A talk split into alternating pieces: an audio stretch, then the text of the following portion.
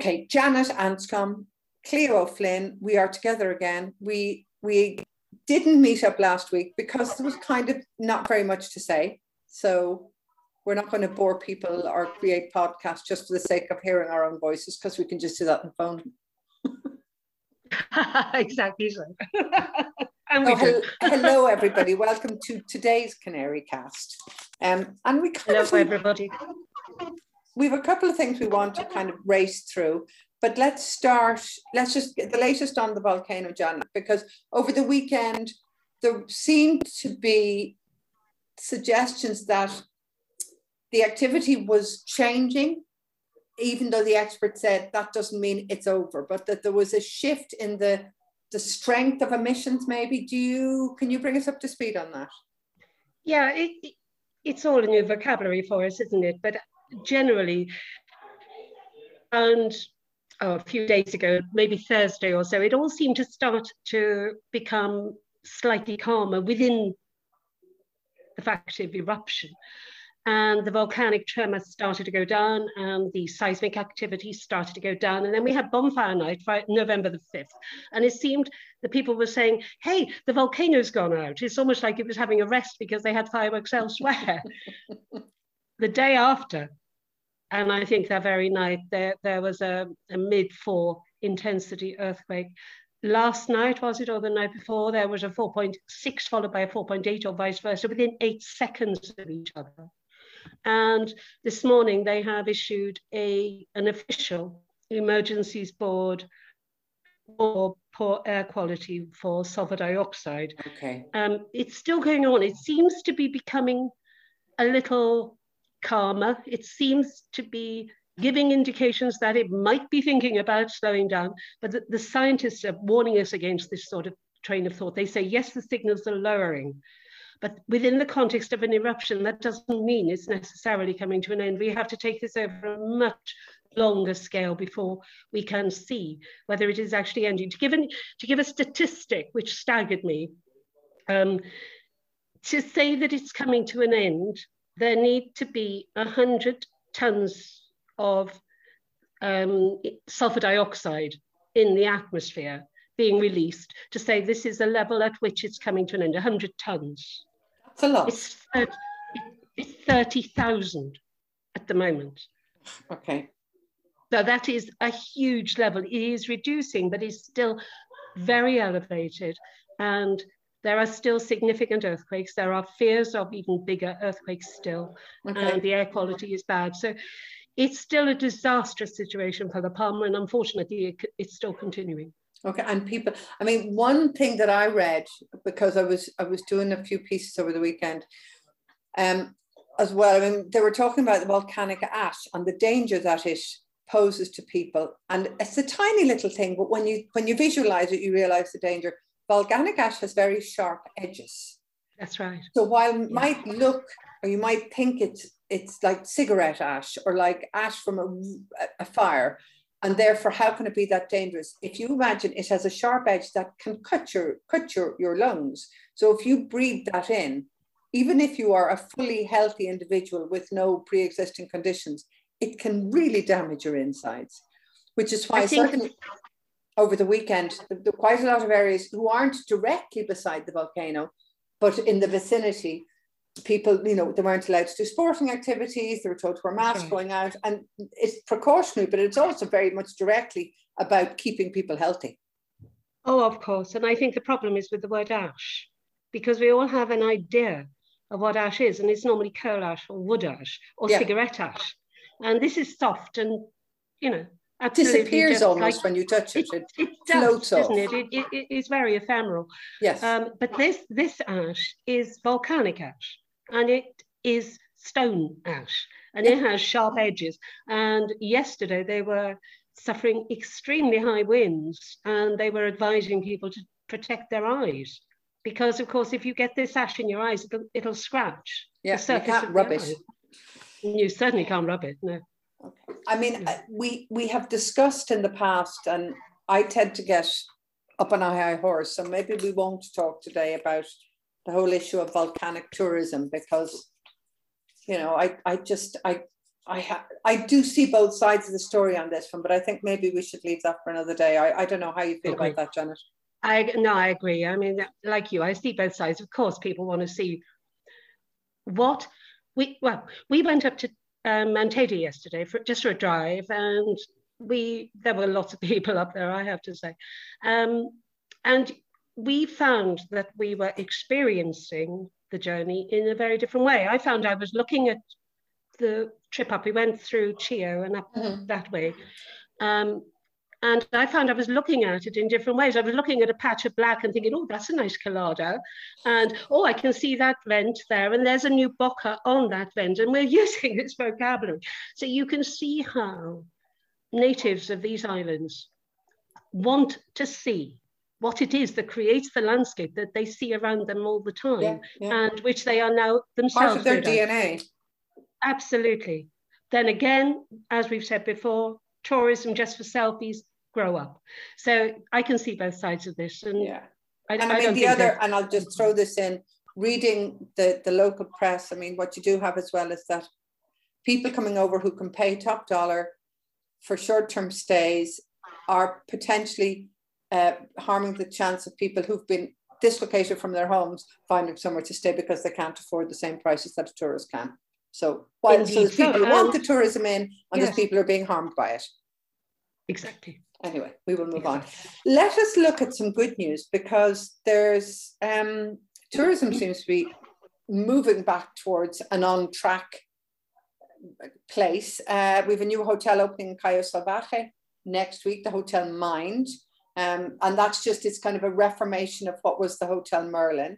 Um, so I won't, I'm hoping to see it soon and talk to one of the, the, the owners very soon. So I won't talk too much about it because I don't have the information, but I know there's a really big development happening in Playa San Juan. What's that, Janet? Well, well, that is a major development of a luxury nature. People might not know the name Los Menceyes as anything other than the Kings of Tenerife, but there is a building company, a Belgian promotion company, and they have built extensively already in Tenerife. And in particular, they built in Palm-Mar in Arona. Okay. And if anyone, if anyone thinks of the Playa and Bahia de los Menceyes complexes, these are the these are the buildings that were of familiarly and affectionately perhaps known as the mud huts because they have a lovely sort of brownie sort of rough cast um, sort of appearance. And in, I've been in some of them. They are beyond stunning. I mean, they've got stucco walls and marble floors, and wow, you know, they are stunning. The quality is out of this world, and they are luxury. There is no question about it. And this particular promotion company, Los Menceyes, has bought a plot, has already bought a plot of land between the Hotel Abama and Playa San Juan.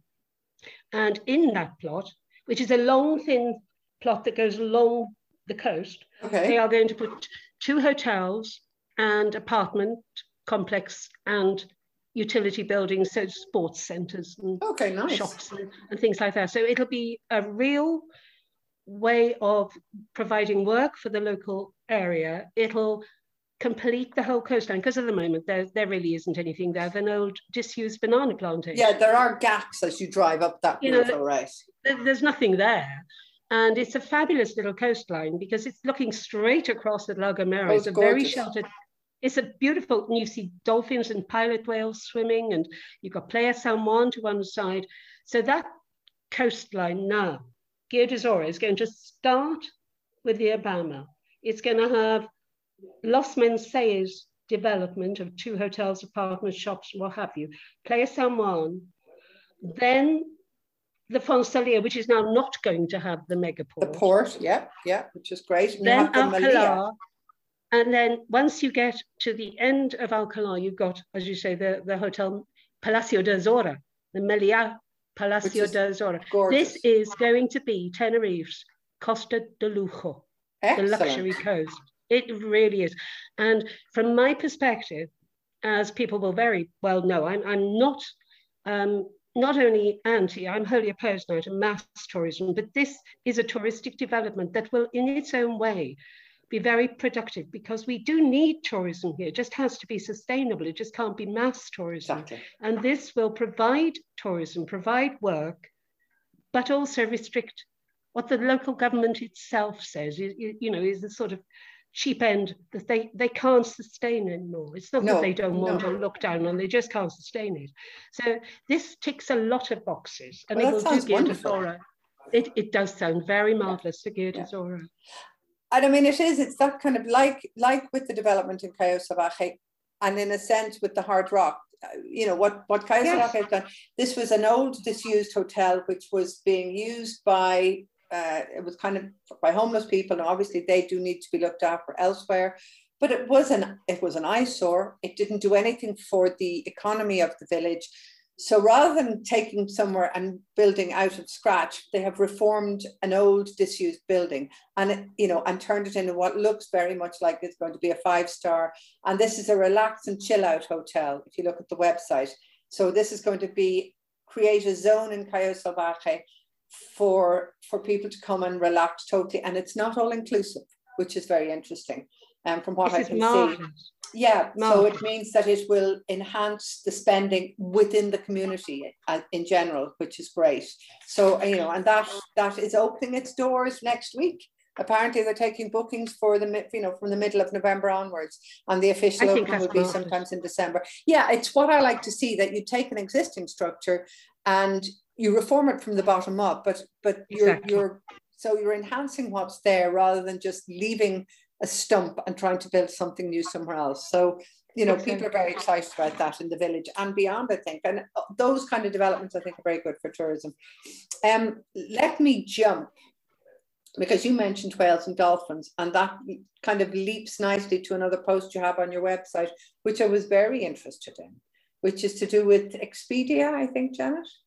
It is indeed. It it is a controversial subject, yes, inevitably, um, because we're talking about Loro Park, aren't we? With with regard to Tenerife, the, the basic story is not that, just. There's a few parts that that have that's true. That's, that that's true, and we are talking about a notice issued by the Expedia Travel Group, which is a global travel group um, that they issued in the last few days that said that they would continue to offer bookings online to venues and exhibitions that offer animal interaction, or not interaction, animals to be viewed, because they felt that that could help educate people and perform a conservation service. But they were going to prohibit from now any bookings for anything that involves animal performances or interaction of the public with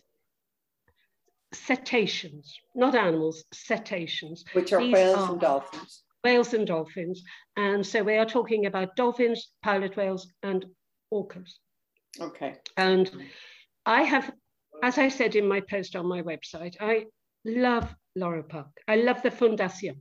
It is an, it's a global environmental and conservation powerhouse. They save not just lives, but species mm. of birds.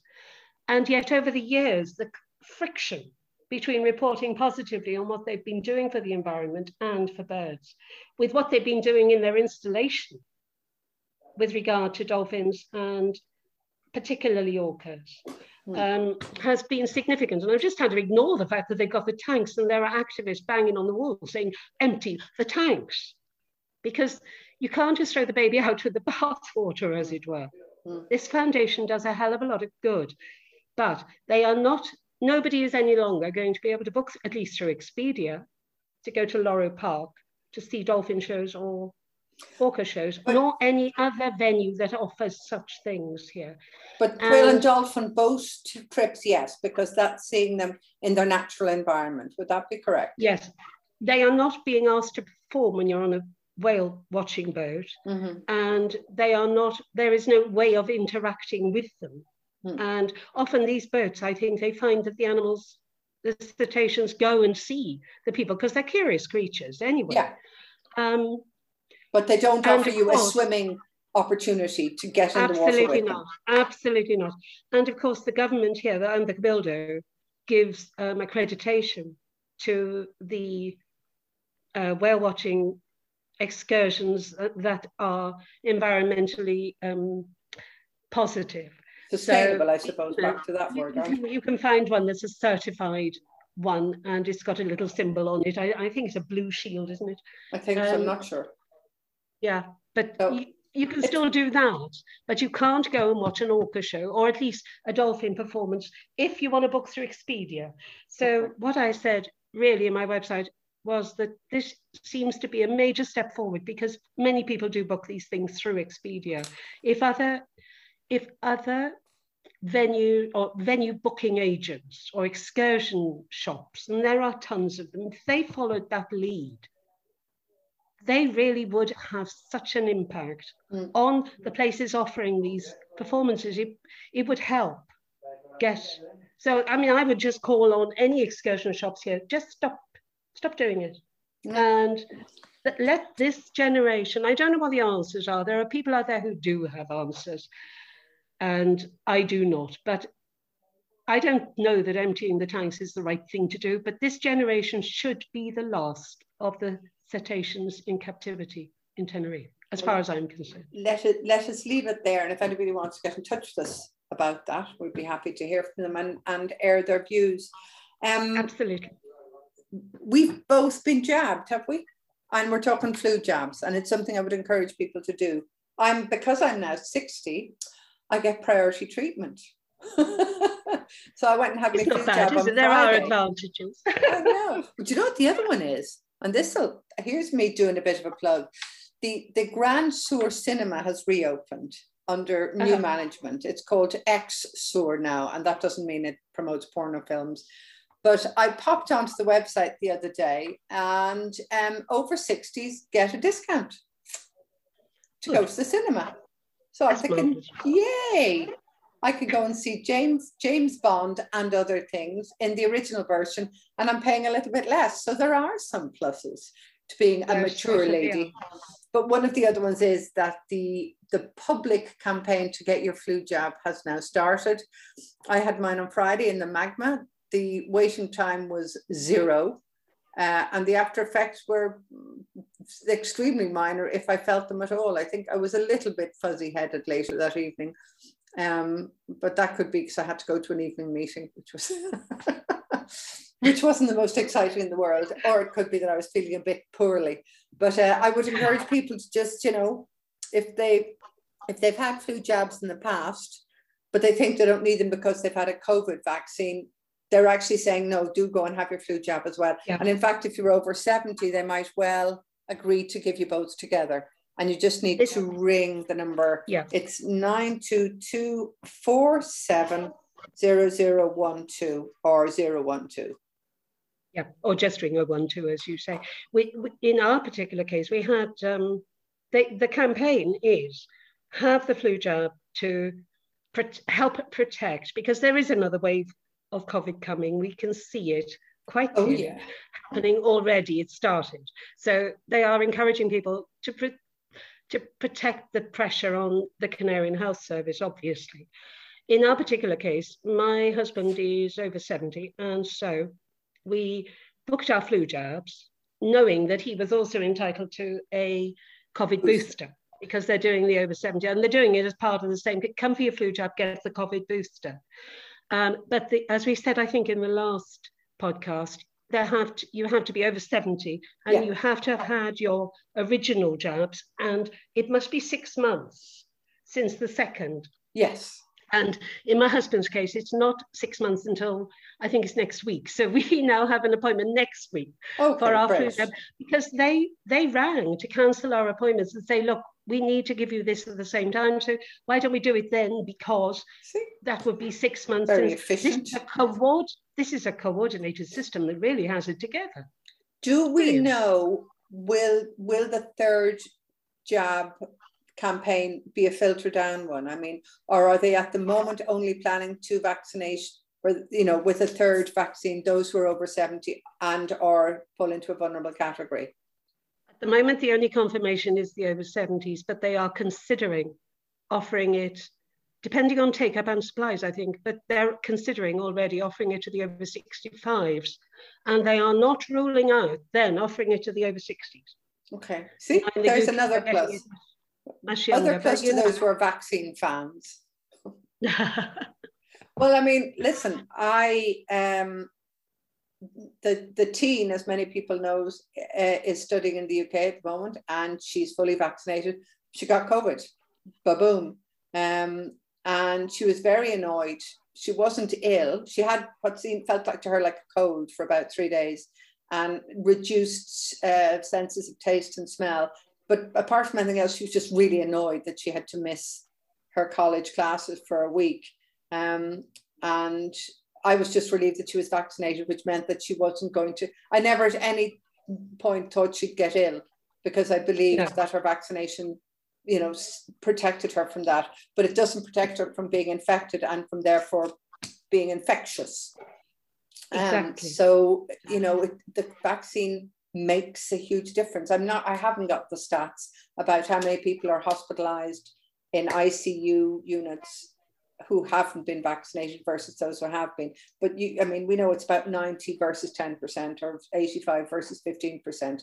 So it really does make a difference, guys. And like you say, like figures here have gone from what was about 40 a day average of new infections up into we're now into 95 100 a day now there haven't really been too many down. deaths but it's it's rising again as is yeah. i mean i'm not going to say it's because of tourists we're coming into winter. Winter actually does happen here as well. There are more visitors here, and people have let their guard down. So, you know. But there has also been a wave, a new wave coming across Europe. We've been tracking yeah. it for the last yeah. few weeks. You yeah, know, first there. of all, it was Russia, then it was Poland, then Hungary, then Germany started record cases today in Germany. Germany, that's right. And France is now going up. You can see the wave is already gone past Germany, now into France, and Spain. And of course, people are traveling about and that, that helps spread it. But yeah. caution is still needed. And as I've been saying for the last two years, I think it will always be needed now. I think this is. Yeah, I mean, this is something that just exists. And uh, if you yeah. look at the figures now compared to a year and a half ago, you know, we would have been in complete lockdown with the figures that we have today. Um, and we're not now because most people have been vaccinated and and there's right. a different attitude towards this because people just take precautions as part of their daily routine. Certainly in Spain, they do. Um, and those that don't, don't get near me. I mean, I just avoid them like the plague now. Mm, mm. It was funny. I was in I was in Iceland the other day, and the, a family called, called into the shop. I am saying tourists because they looked like they didn't live here. In terms of, they were very pale, and they were kind of checking whether they were in, in, in an English language store or not. And the the very lovely shop assistant said to them kindly, "Have you got your mask, please?" And the woman looked at her and looked at her twice and said, "Yeah, I'll go and get it," and left the shop. Um, so not used to wearing the mask, um, and it is something that did worry me when I was in the UK. But I'm glad that Spain does have certain rules, and they're just very people because so many people just abide by them without thinking. You put your mask on when you go into a shop or get on a bus or go into what is an interior space. I mean, when I leave my office now, which has a door and four walls, and I'm on my own, but the minute I leave it to go to the loo in the building I work in, my mask goes on, and it's just the way it is. And we have a pair of masks hanging by a little strand over the gear stick in the car.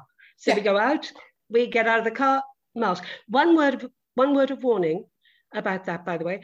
If you keep your mask in your car like we do, so that when we arrive wherever we might be going, we can just take them off the gear stick and, and put them on our face.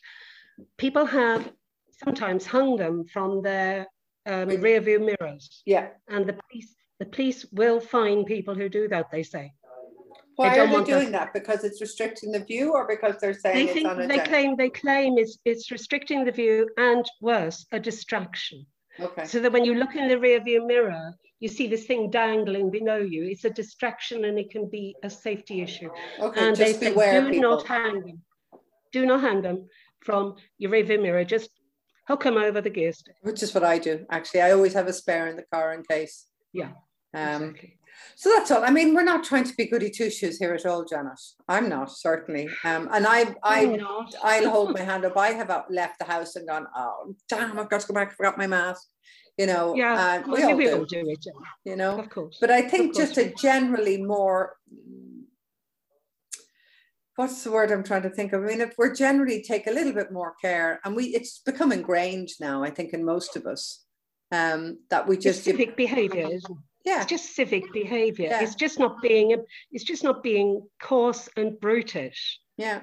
And I noticed having a bit of concern thing. for one's own, you know, and other people.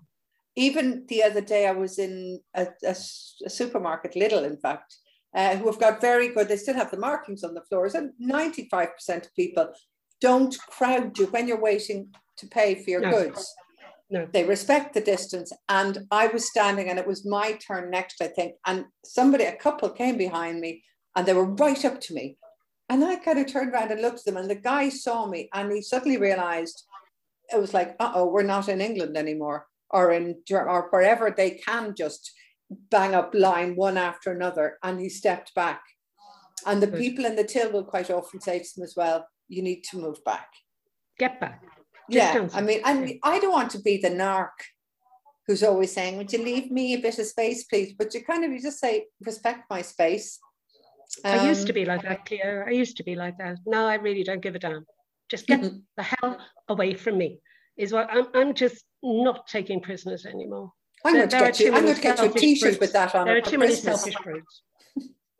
I'm going to get you a T-shirt with "Stay the hell away from me" written on the back. I am done. I am done with selfish brutes. I really am. And to me, if you are in the middle of a, a pandemic that alters the architecture of people's lungs, if you haven't got the civic behavior to stay and keep a sensible distance and wear a mask then and have an injection, then I'm afraid I have no time for you and consider you a selfish brute. So I have no qualms in saying just go away, bugger off. Oh, God love the chickens. All right. Well, on that cheery note, Janet, I think we should leave it today. Your t-shirt's in the post. Indeed. And we will talk very soon. I mean, we're, we're coming up to, we're on 8th of November today, is it? It is the 8th of November. It is, it is, it is. It is. So, we are um, six, seven weeks from Christmas. Exactly. So we will certainly we will plow on through November. We will see where we get to in December. Uh, and I mean, we'll be bringing it. Let's start having a look at Christmas bookings and things like that. But there does seem to be a feel around the place that certainly from a touristic point of view, it's going to be a very good two months. And I hope so for tourists, for the industry. And I, just let me say as well, I mean, I think a lot of tourists come here and they forget because they're on holidays, they forget maybe for a minute that they do need to keep abiding by the restrictions. And certainly anybody, most people I have met or seen, the minute they realize that there are still restrictions in place here, they will grab their mask or they will step back. And there's very few that are being bullish about it. Certainly, I haven't yes, come across. And maybe that's it. Maybe if anyone's listening and if they're coming here on holidays, kind of just a gentle reminder that it's wonderful to see you. You're very welcome back to Tenerife, but do remember that there are still some restrictions in place. I would like to end with one little bird on my website. Go and have a look. There's a blue chaffinch. I thought we didn't have any bluebirds here because the bluebird is a very American bird. Okay. And, you know, and in the UK, blue tits are sky blue. I mean, they really are very blue. Here, we had what I considered to be great tits, but they were tiny, so they couldn't be, but they couldn't be coal tits either. And it was only when an ornithologist, brother of my husband, came and said they, well, they're actually African blue tits, but they look more greeny. So I, I was mm. convinced that there were no actual blue birds here. And someone from Rhyl in North Wales called Alex Jones came over and found one. And apparently there's a tiny little um, population of blue chaffinches. Only the males are blue, the females are brown, but this little bird is so blue. If you want to see a blue bird in the Canaries, that isn't a canary, have a look on my website. It's on the front page, a beautiful little blue bird. I did, and I will encourage everyone else to do the same. Nice one. Nice way to end. Jana, thank you. It's been a pleasure to talk to you. And, and you. we'll catch up again very soon. All right. Take care, everyone. Bye bye. Stay safe. Bye.